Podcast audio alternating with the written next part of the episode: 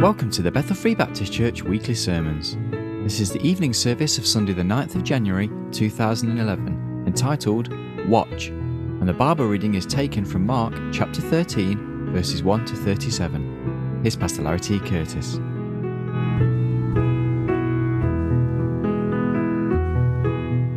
The Gospel of Mark chapter 13 this evening. I'm going to just read this chapter, and then we're just going to focus upon a couple of verses found there. Beginning in the Gospel of Mark chapter 13, I invite you to stand with me to honor the reading of God's Word, beginning in verse 1. And as we went out of the temple, one of his disciples saith unto him, Master, see what manner of stones and what buildings are here. Jesus answering said unto him, Seest thou these great buildings? There shall not be left one stone upon another that shall not be thrown down. And as he sat upon the Mount of Olives over against the temple, Peter and James and John and Andrew asked him privately, Tell us, when shall these things be? And what shall be the sign when all these things shall be fulfilled? And Jesus answering them began to say, Take heed lest any man deceive you, for many shall come in my name, saying, I am Christ, and shall deceive many. When ye shall hear of wars and rumors of wars, be ye not troubled, for such things must needs be, but the end shall not be yet. For nation shall rise against nation, and kingdom against kingdom. There shall be earthquakes in divers places, and there shall be famines and troubles. These are the beginnings of sorrows.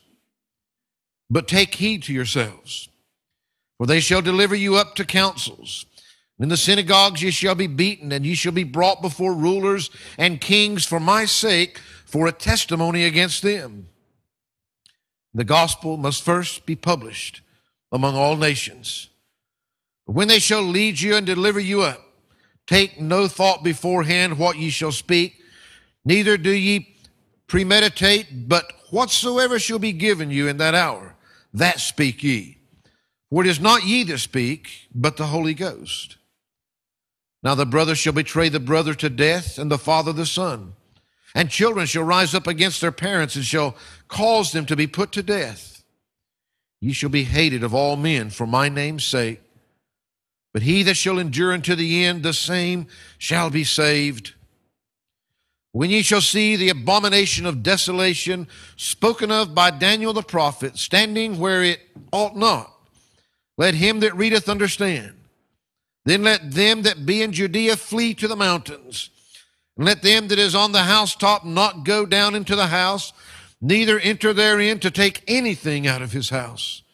Let him that is in the field not turn back again for the take of his garment. But woe to them that are with child, and to them that give suck in those days, and pray ye that your flight be not in the winter. When those days shall be affliction, such as was not from the beginning of the creation which God created unto this time, neither shall be. And except that the Lord had shortened those days, no flesh should be saved. But for the elect's sake, whom he hath chosen, he hath shortened the days. Then if any man shall say to you, Lo, here is Christ, or Lo, he is here, he is there, believe him not. For false Christ and false prophets shall rise and shall show signs and wonders to seduce, if it were possible, even the elect. But take ye heed. Behold, I have foretold you all things. But in those days after that tribulation, the sun shall be darkened, and the moon shall not give her light. The stars of heaven shall fall, and the powers that are in heaven shall be shaken. Then shall they see the Son of Man coming in the clouds with the great power and glory. Then shall he send his angels, and shall gather together his elect from the four winds, from the uttermost part of the earth to the uttermost part of heaven. Now learn a parable of the fig tree. When her branch is yet tender and putteth forth leaves, ye know that summer is near. So ye in like manner, when ye shall see these things come to pass, know that it is nigh, even at the doors. Verily I say unto you, that this generation shall not pass till all these things be done. Heaven and earth shall pass away, but my words shall not pass away. But of the day and that hour knoweth no man, no, not the angels which are in heaven, neither the Son, but the Father. Take ye heed, watch, and pray, for ye know not when the time is. The Son of Man is as a man taking a far journey, who left his house and gave authority to his servants, to every man his work, and commanded the porter to watch. Watch ye therefore, for ye know not when the master of the house cometh, at even, or at midnight, or at the cock crowing, or in the morning, lest coming suddenly he find you sleeping. What I say unto you, I say unto all, watch. Father, we thank you again this evening for our time. We thank you for your word. We thank you for your spirit that lives and dwells within us. Now, Father, over these next moments that we have together, we pray, Lord, that you would take and use thy servant for your glory. We pray, Lord, that you would bring forth the words that you would have be spoken, Lord, under the unction and power of the Holy Spirit, not of man. Lord, we know that you know the needs of each and every heart better than we know our own. We pray, Lord, that you would meet those needs as only you can, that we would be responsive to that which you have for us. For it's in Christ's name we pray. Amen and amen. There are certain words in a vocabulary that even just one word will automatically bring about a reaction. What would happen, do you think, if you were seated in some large auditorium somewhere for whatever purpose that it might be, and suddenly you heard one word screamed out, and that one word happened to be fire? What do you think everybody's going to do? And they're going to head for the exit doors, aren't they? What if you were flying over the middle of the Atlantic on an airplane? What's probably the worst word that you would hate to hear somebody shout on that airplane? Well, fire would be pretty bad, but probably bomb. I wouldn't advise running for the exit doors. It's not going to do a lot of good, but it would certainly bring about a great reaction on that aircraft. They used to kind of butcher the English language even more than just the Americans do in general when I was in the military, because there's some words that when you say them, they need to get a result immediately. But there's some of those words that if you say them as they're really supposed to be said, you can't say them as nasty and as loud to get the attention as if you change them a little bit. Unless you've maybe watched a few movies, if I said to you, tin hut, what would you think tin hut meant?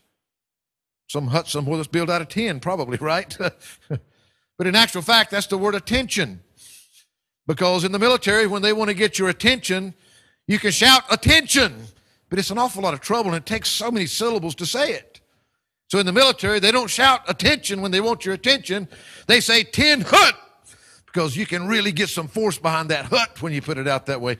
You know that it's attention, but it's their way, because when they say that word, they expect an immediate response. I don't care what you're doing or where you are. When you hear that word, you better stand at attention. There are other words in our vocabulary that we could think of, but there's a word here this evening. As a matter of fact, it's printed on our wall beside the back door, because I think it was about 3 years ago. How many of you remember what I preached last Sunday? Who remembers what I preached 3 years ago? That's what I figured. But as we look at this passage, it's a word that stands out. And even if I could, I couldn't preach the same message over again, I'm sure, because I'm not smart enough to remember exactly what words I said and what order I said them in or any of that. But I believe that as we enter a new year on the calendar, that it's a time that our thinking is naturally, and of course, we heard Brother Steve bring a wonderful message this morning entitled, was it 5 minutes after midnight? You know, again, The simple truth is that many times as we begin a new year, we think about things that relate to time. We've just read here, and remember now the passage that we read began with the disciples asking a question privately. They wanted to know of the Lord Jesus when these things were going to take place. All that we're reading here is pertaining to the second coming of the Lord Jesus Christ and his answer to his disciples. We find that, how many of you have ever seen any magic tricks? Who knows what a magic trick is? Did you know your pastor can do magic tricks? You know I can do magic tricks? You see that? Watch. Watch carefully. You might miss it. Watch. Did you see what happened? It was magic. You didn't even see it. You didn't see what happened. Well, that was magic then, because it happened and you didn't see it.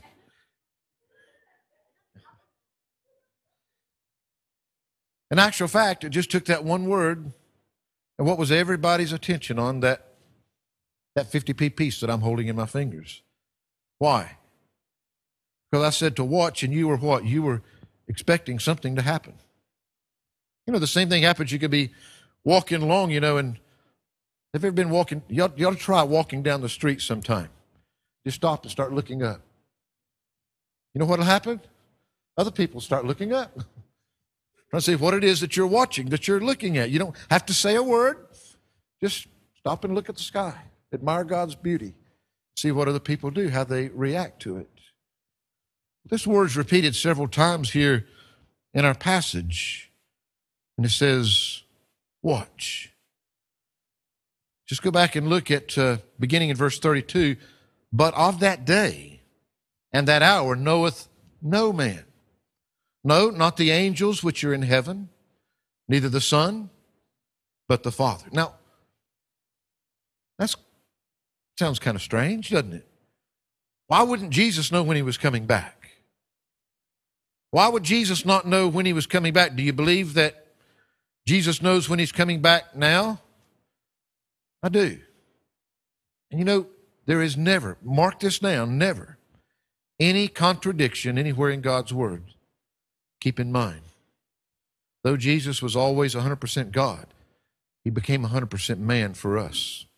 Here, when he's talking to his disciples, oh, he's got all the essence of God, but he's the one that came to live as a man. It wasn't because he had to, but because he chose to for us. And so I believe that now in heaven that, yes, God the Father, God the Son, God the Holy Spirit, I believe that God knows when he's coming back.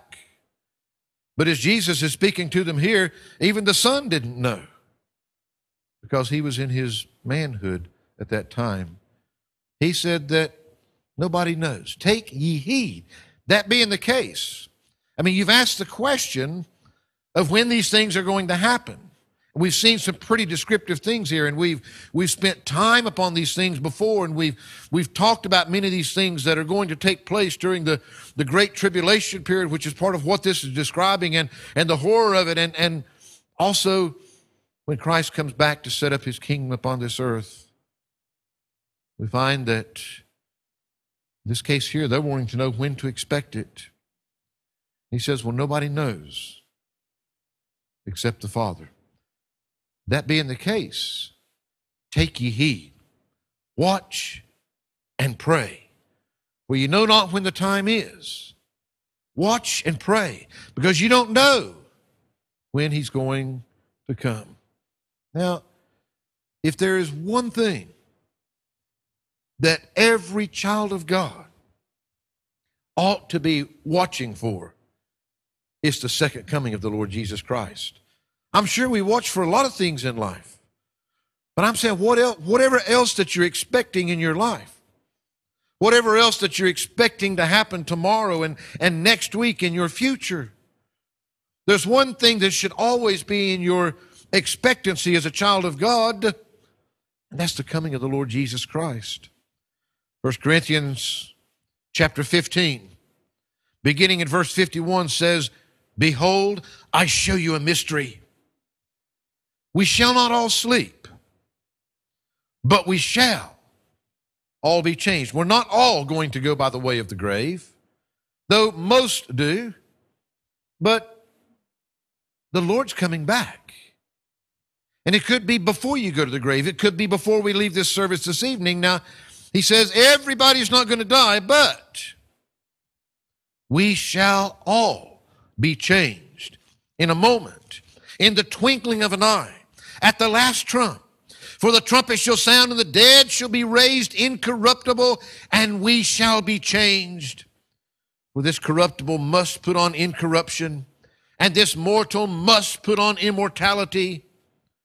So when this corruptible shall have put on incorruption, and this mortal shall have put on immortality, then shall be brought to pass the saying that is written, "Death is swallowed up in victory.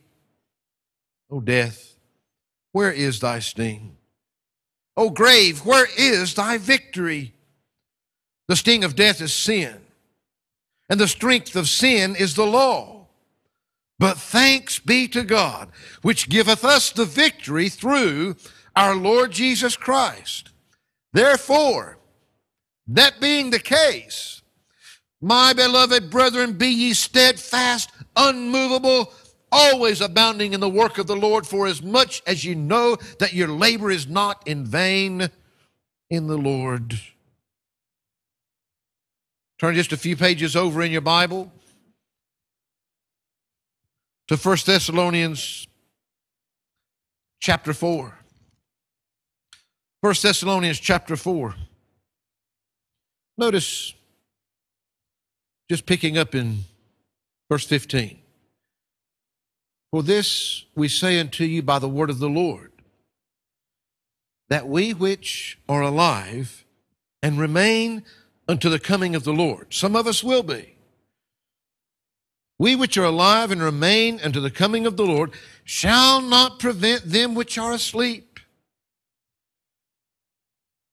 For the Lord himself shall descend from heaven with a shout, with the voice of the archangel, and with the trump of God.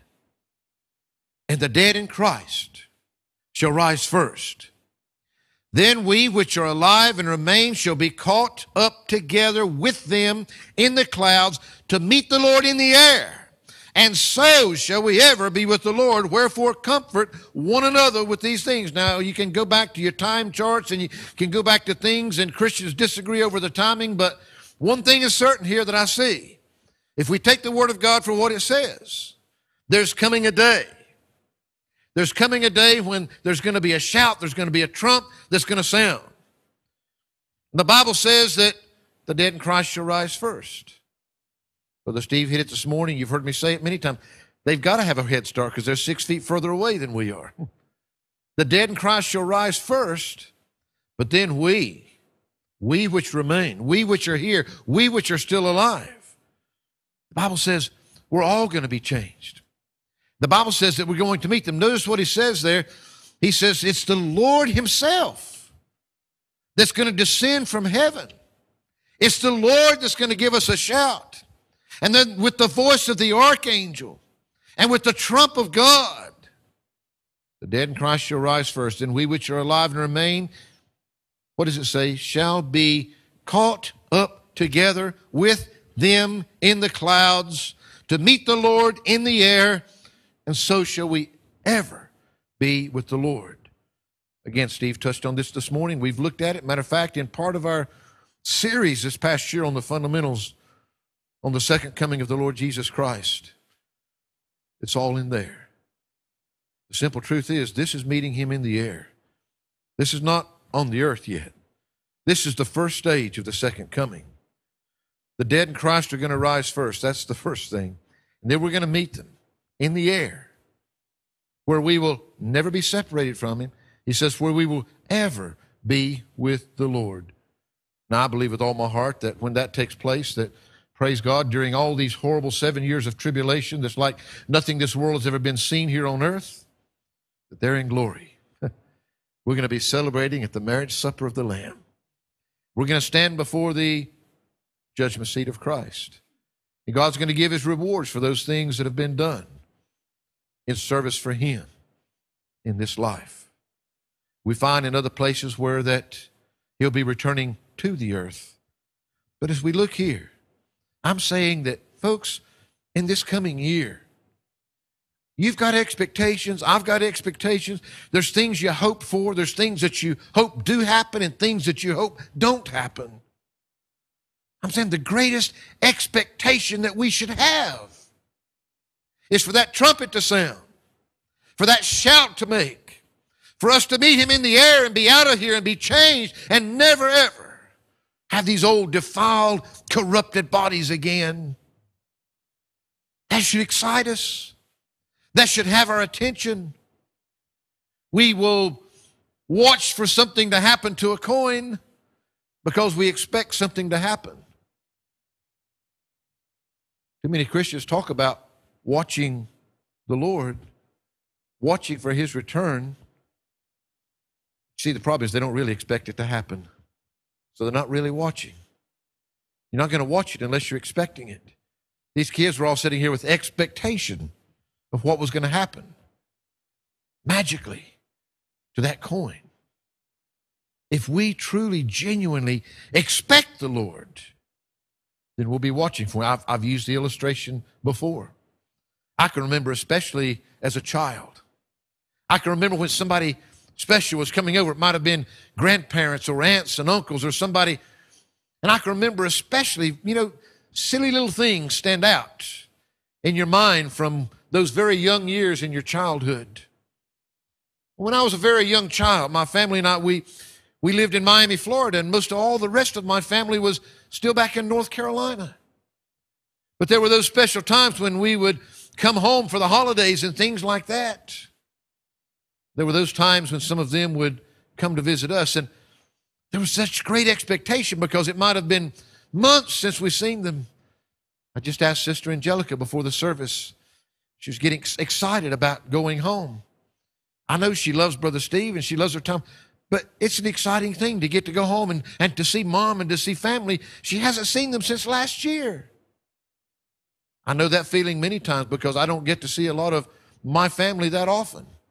And when those plans are made and you finally expect that you're going to see them on such and such a time, you know that it's going to happen. I can remember as a little child when it was time maybe for grandparents to be arriving or something like that. And you're expecting them, you know, they're supposed to be here at 3 o'clock in the afternoon or whatever. You know what the kids will be doing? Peeking through the curtains and looking and watching because there's such expectation. It's time for them to come. It's time for them to be here. We expect them to be here and we're looking for them. How many of us really watch in that kind of a fashion? You see, that's what he tells us at least 3 times in this passage. That simple one word, watch. Watch for him. You need to know. Nobody knows the exact hour. But I'm telling you these things. Look around you. There are so many things happening that you don't know the exact time that he's coming. But he told his disciples, you ought to be able to look at the signs and know. And know that you're getting close. Do we believe the signs? Do we really believe in the imminent return of our Lord Jesus Christ? Are we expecting him to come back? Or is it just some theological fact that we've got somewhere back in our minds, somewhere back there that yes, we believe it, but it's not really part of our everyday life. We're not really expecting him in the same way that we expect other things. We plan for things. We set things out in our diaries. We lay out all of our plans. We expect them to happen. Folks, I believe your pastor and everybody here, if that expectation was truly at the forefront of our hearts and our minds like it ought to be, it would cause us to live some different lives. You see, isn't it interesting that after describing these things to us, well, notice that here in 1 Thessalonians, when he talks about this taking place, the last thing he says, wherefore, comfort one another with these words. when things are tough, when things are hard, when you need comforting. The expectation that Jesus is soon coming back. That ought to bring comfort to us. What did we see? Back in Corinthians, just after talking about this same event when the Lord Jesus Christ is coming back. Therefore, if that's the case, you need to be unmovable. You need to be working for the Lord because your work is not in vain. If you're really expecting Him, then you want to get everything done and ready for Him that you possibly can before He gets here. I totally lost my place as far as my notes here. I want to give you three simple thoughts tonight. They're not profound. They're just simple as we go into this new year with all the things we expect as individuals and as a church. Let's do this one thing for certain. Let's genuinely watch for our Lord.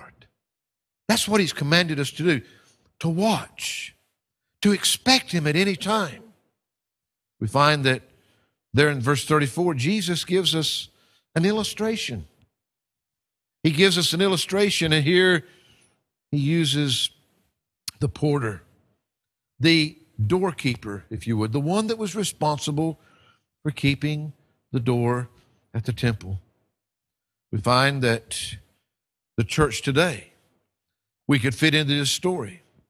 The church could be that household there. Our master, of course, is the Lord Jesus Christ. He's the one, and He has left the responsibility for His church that He died and gave Himself for. He's left that responsibility with us.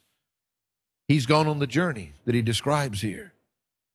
He's gone back to heaven, but He gave instructions just as this master did here before He left.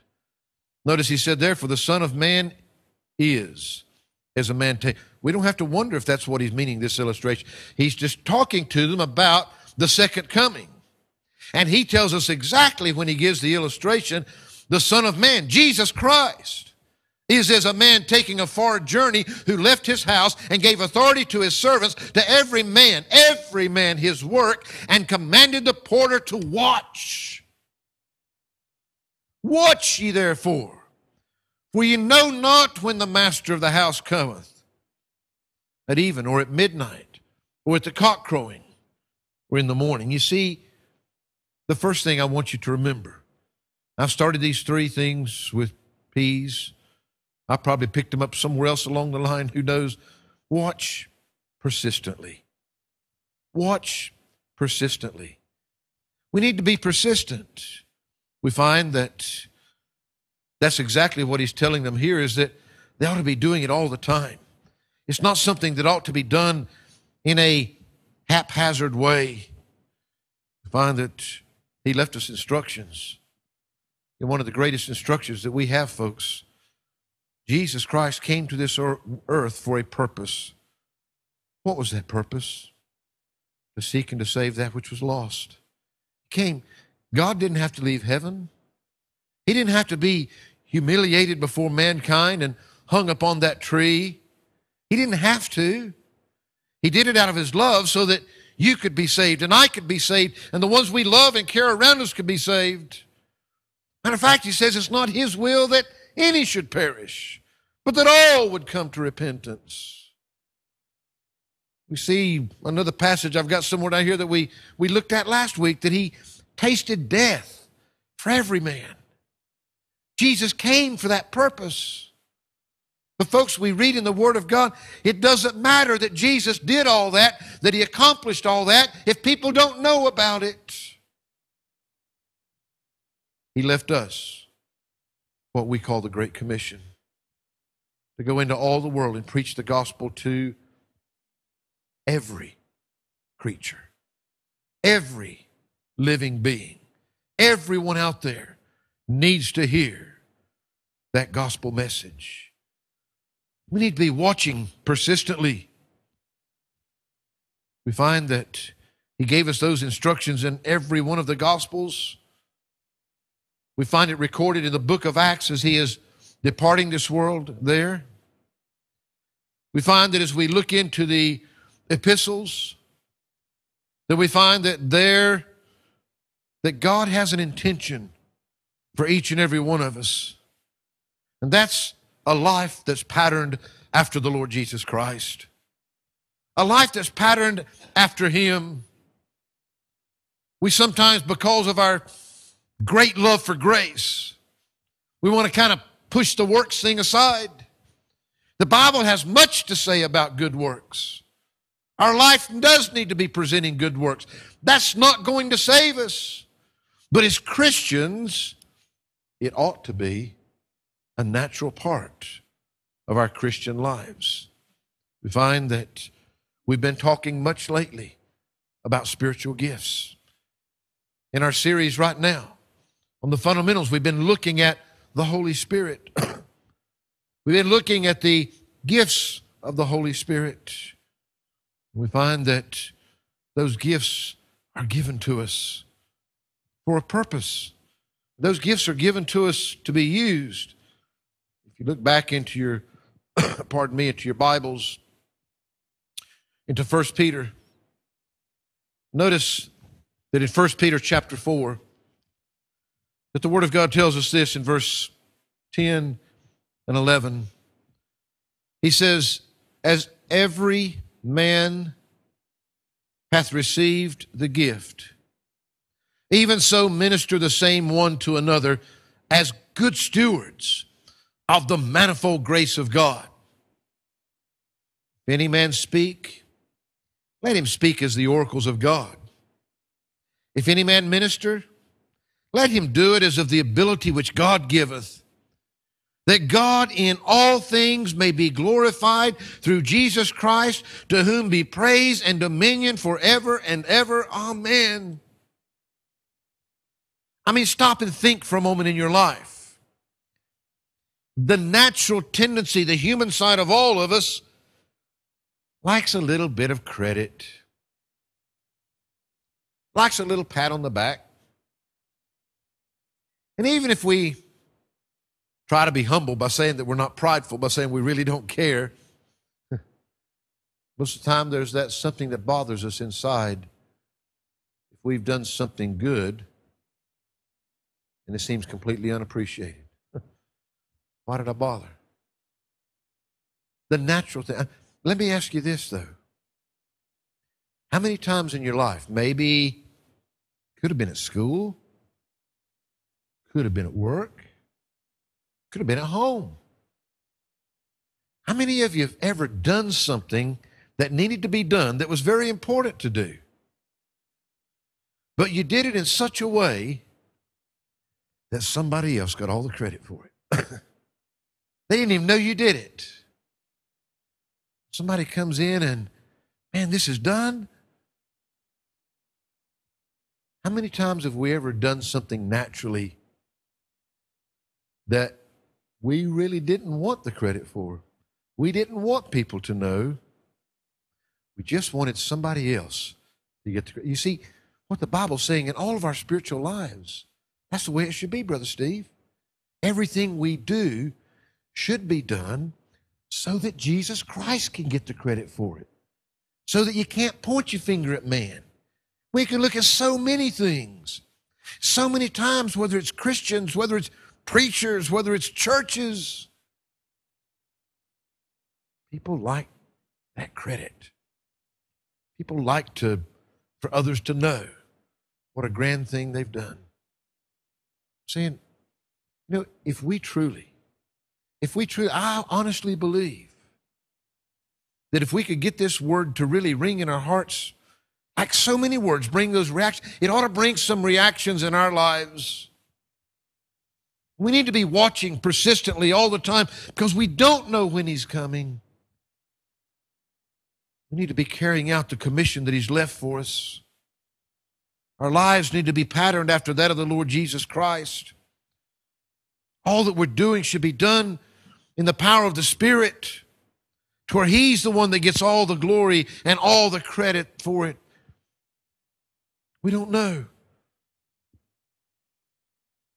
But He says here, you know, Brother Steve was using this morning about the midnight hour, and how that's related here. Well, we find that word midnight here, but it's in amongst some others. Notice he says, at even, or at midnight, or at the cock crowing, or in the morning. Have you ever really looked close at those? He said, in the evening, at the midnight. Anybody been up with the cocks crowing lately? That's pretty early.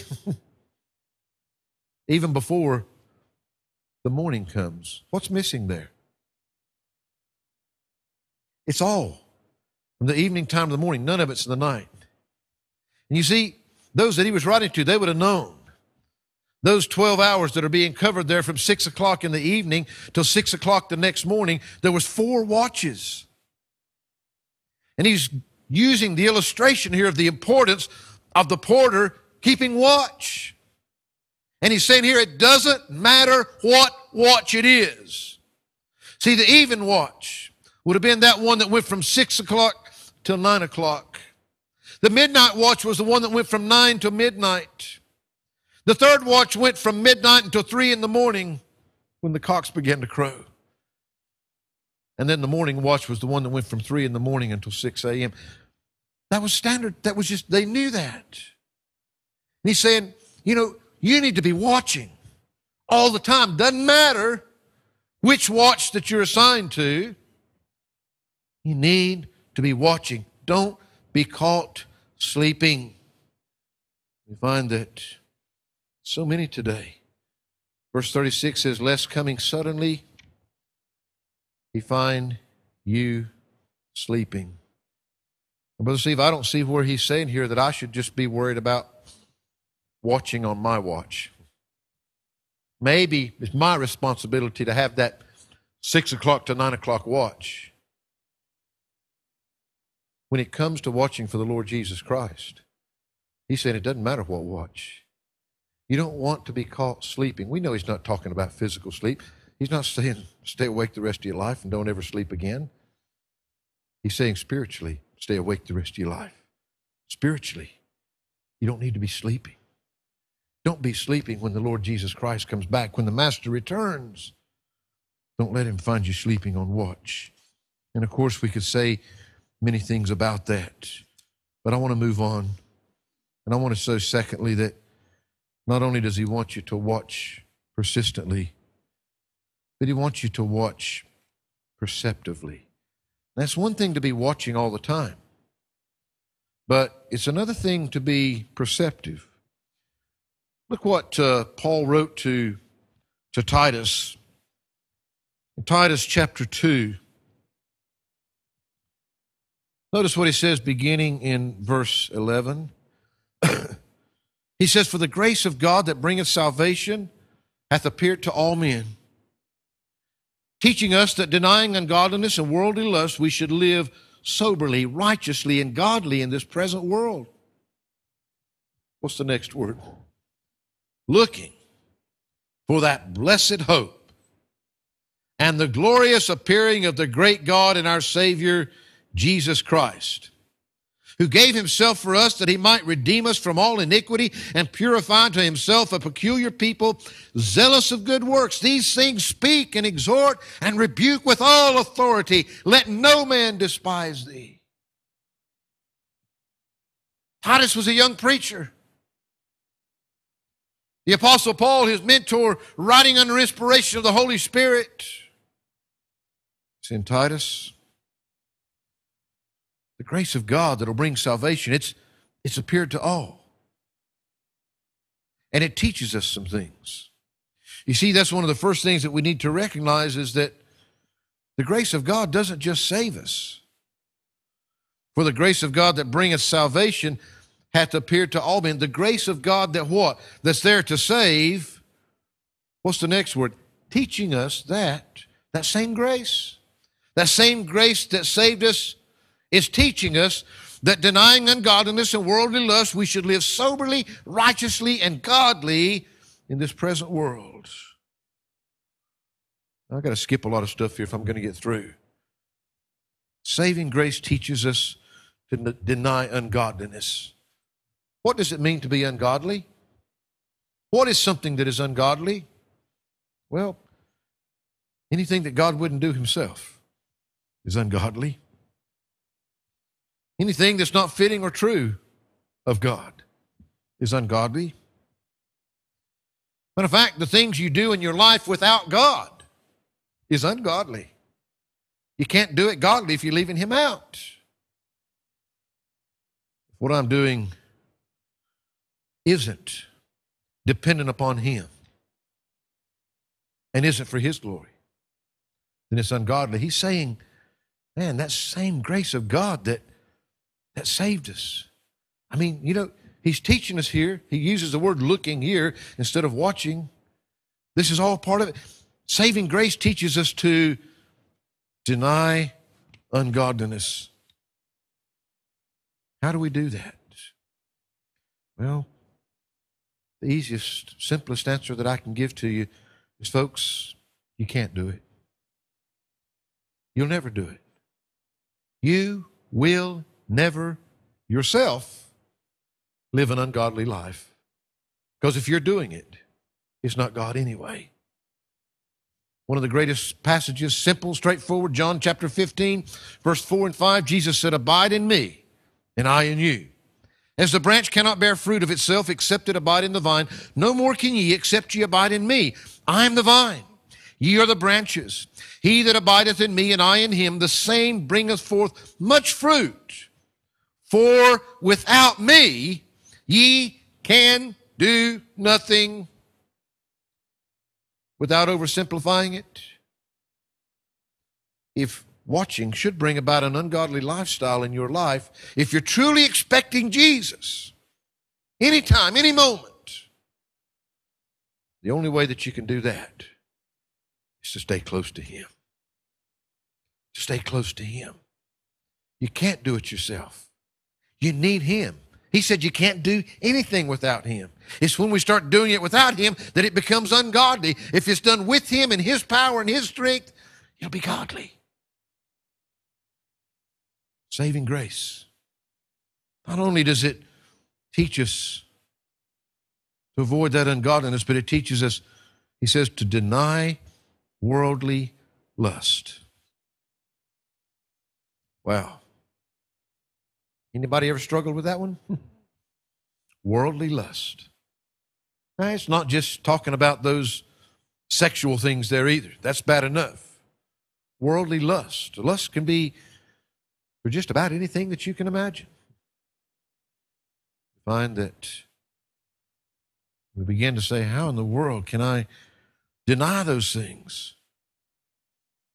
Well, Galatians 5:16 says, "This I say then, walk in the Spirit," capital S, Holy Spirit. "Walk in the Spirit, and ye shall not fulfill the lust of the flesh." You see, if we're really watching for him, we need to be watching persistently, but we need to be watching perceptively. See, that's paying attention. You can watch something without really paying attention. Have you ever maybe been watching a movie and suddenly you just realize you've been sitting there watching it for the last 5 minutes, but your concentration's been off somewhere else because you were watching it persistently, but you weren't very perceptive about what was going on? That can get us in trouble in our automobiles.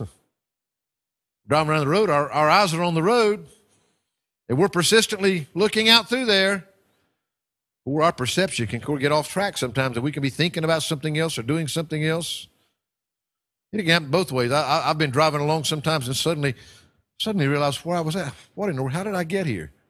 I'm driving on autopilot because my mind has been somewhere else. Now, I've been watching the road in front of me, but I sure haven't been perceptive as to where I'm going or what I'm doing. And of course, many times accidents come about from those same things because we're there, we're looking, we're not perceptive to what's going on around us. You see, if we're watching perceptively, we need to be watching our life. He says this thing ought to change us. It ought to make something different in our lives. We ought to find that it'll help us to deny the ungodliness and to not deny the worldly flesh, to live soberly, which is to be serious. Now, God knows some Christians could sure use a greater sense of humor.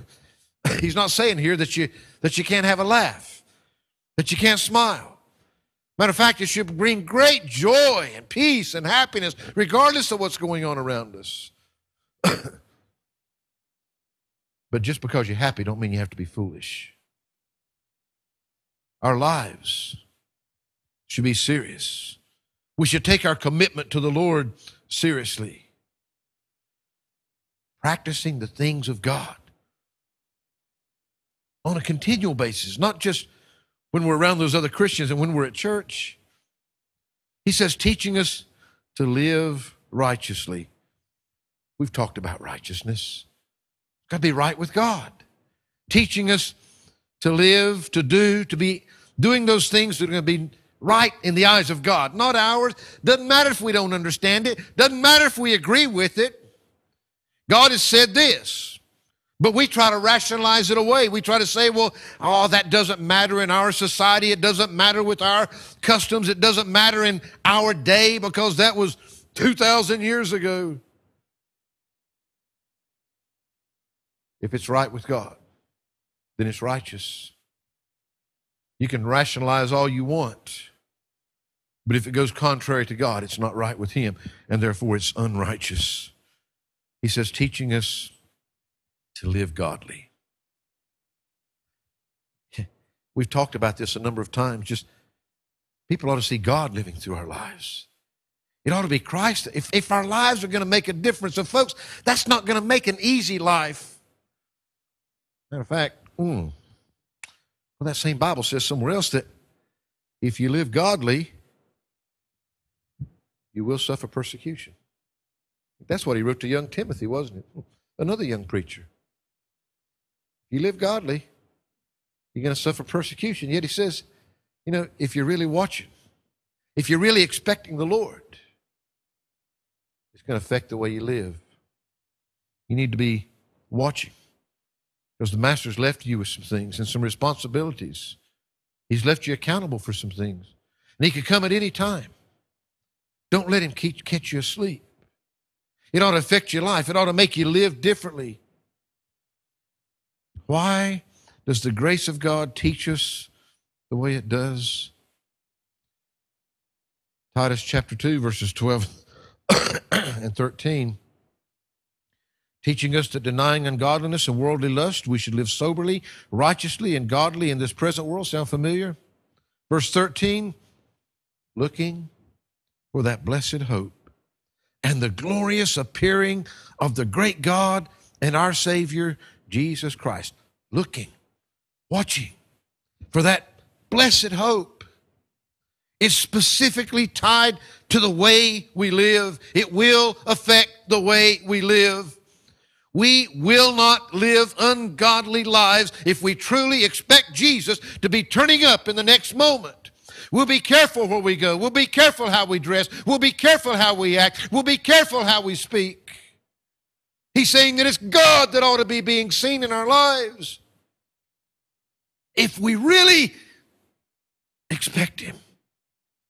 If we're really watching for Him, looking for that blessed hope with the expectation that He's coming and that He's coming soon.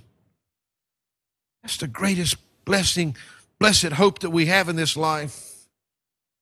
We need to live like He's coming back at any moment. I want to give you this in closing. I'm just saying, folks, how many of you can remember sitting here in January of 2010? Most of you, I'm sure. How many of you can remember thinking, well, what is the year 2010 going to bring? What's my life going to accomplish? Now that we've sat here in January of 2011, how much has happened with your life this past year? I'm not saying that to be critical. I look back with sorrow on my own life this past year. I look back, can I stand here and say that I can honestly say that God's been in control the whole time. That everything that I've done has been the power of the Spirit, not my own. That I've lived godly, I've lived righteously. I wish I could. I believe more would have been accomplished in my life this past year if I could. I'm saying, folks, it won't happen by itself. This is a very simple thing. It ought to get our attention. If it was a fire, if it was a bomb, if it was some drill instructor screaming in your face at the highest volume he could get out, it ought to get our attention in the same way that those things would. Watch. Watch, expect him anytime. You don't know when he's coming. That's the message he's trying to get off. It doesn't matter what watch you're on. Don't be caught sleeping. And if we're truly watching, in all these passages we see that it's going to change our lives. But we need to be watching persistently all the time. We need to be watching perceptively. Paying attention to our lives and the lives and all that's going on around us.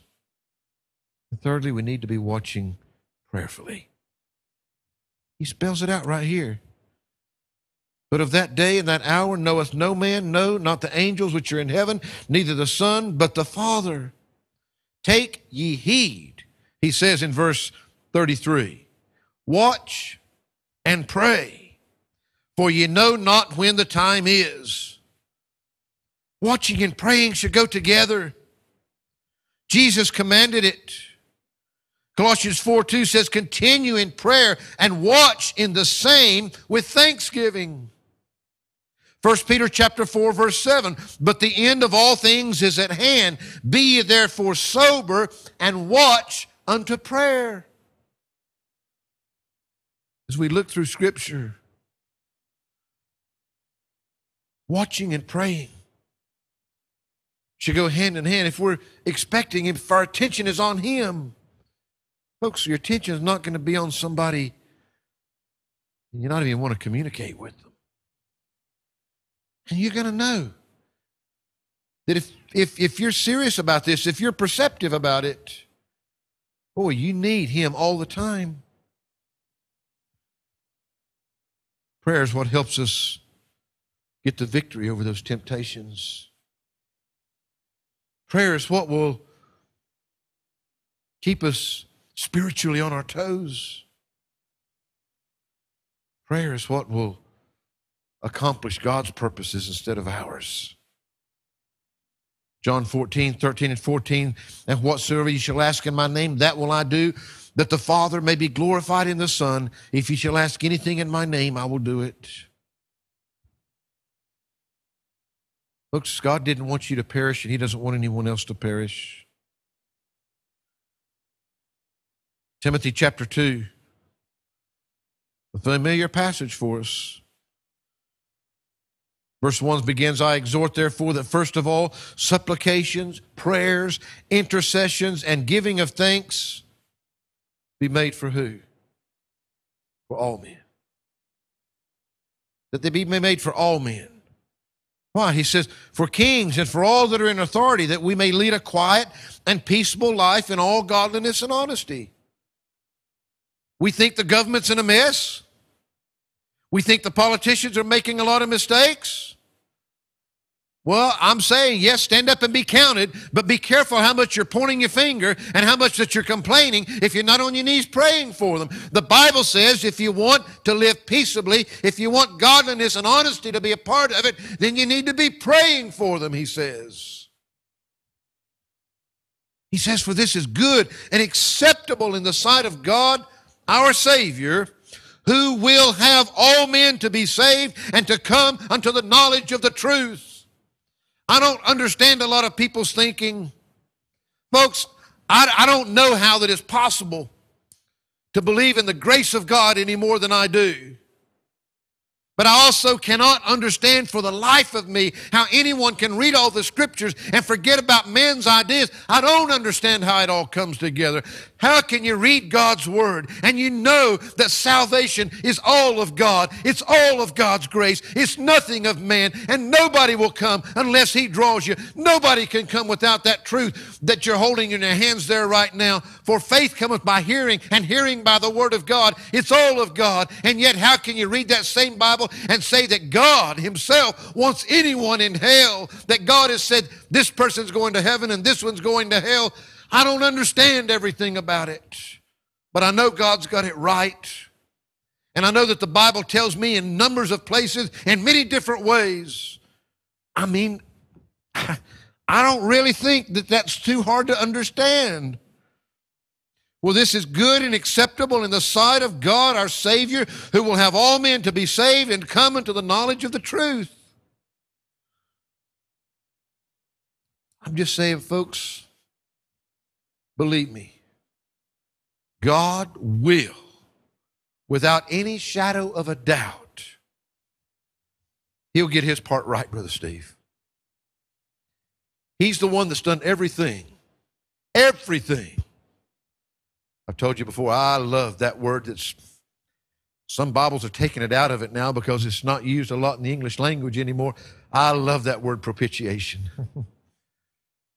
Jesus Christ, he was the propitiation for my sins. But, wow, John said, not for mine only, but for the sins of the whole world. God alone. He was sufficient. The sacrifice was sufficient. He wants all men everywhere to be saved. He doesn't want anyone to perish. Jesus Christ tasted death for all men. And yet, without God, his word, the power of the Holy Spirit, you can talk to somebody till you're blue in the face. You can describe to somebody how sweet and beautiful heaven is and all the things they can look forward to. And they might even like to go to a place like that. I don't care how much they like to go there and how good a job you do. They'll never get there just because that you've been able to describe it to them so wonderfully. You can describe to somebody the torments of a place like hell. You can describe to them how awful that place is. They may want to do anything that's necessary to get away from it.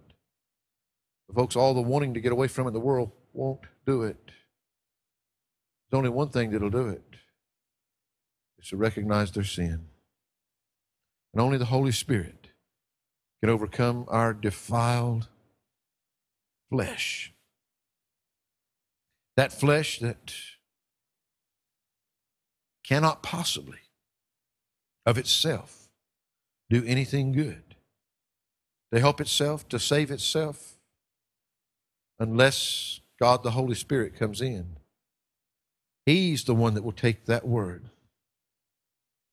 He's the one, but you have the responsibility. Paul asked the Romans, how are they going to hear without a preacher? How are they going to hear unless somebody tells them, unless somebody gives them that truth? That's where you find that same verse.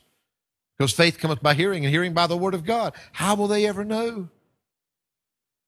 Folks, I honestly believe this. I believe that if you really expected the Lord Jesus Christ to come back tomorrow, I believe there's people that you know, people that are on their way to hell, people that are not saved, people that will be lost for eternity. That if you really expected that trumpet to sound, let's give ourselves some time. Say tomorrow, not today. You really expected that. I think you'd probably be doing something about those people this evening, tonight. I don't care what time it is when we get away from here. If you really expected Jesus to come tomorrow, you'd be doing something tonight. I'm saying it'll affect the way we live. And there's so many things we can say here, but I just want to remind you, Jesus gave us this illustration. Jesus said, look around at the signs, and you'll know it's close. He said, no man knows the time, the hour, But you ought to be able to look at the signs and know that it's near. Watch. Watch, he says. Watch and pray. Watch. Why? Because you don't know what hour that he's coming. Doesn't matter what watch you're on. Expect him at any time. Don't let him catch you sleeping. You need to be watching persistently all the time. You need to be watching perceptively. All these different passages we've looked at, I know briefly, but it has to do with the way we live. If we're really expecting him, it's going to affect him prayerfully. I just want to encourage you because, you see, right here in this congregation tonight, as I look around, you know, I don't believe that it's even possible for you or me to imagine what God could do in your life and in this church if we'd really let this word get our attention for what it really means, if we really did live our lives watching in that way. I don't think you can even imagine what God could do with you, with this church right here, if that really found the resting place in our hearts. And it wasn't just something that we knew about, but it was something that got our attention as it should because of the importance of what it's telling us. Watch, because you don't know when he's coming.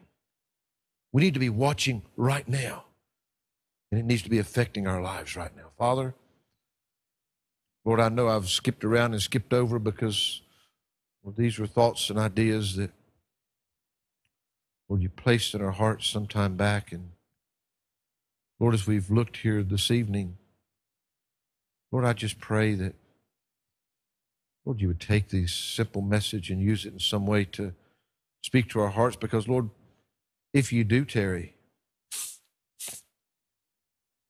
we could be sitting here and it could be January 2012. And our lives could really have accomplished nothing for you. We may accomplish all kinds of things in this world, position and power and possessions and all those things. But Father, I pray that you would help us to expect you tomorrow.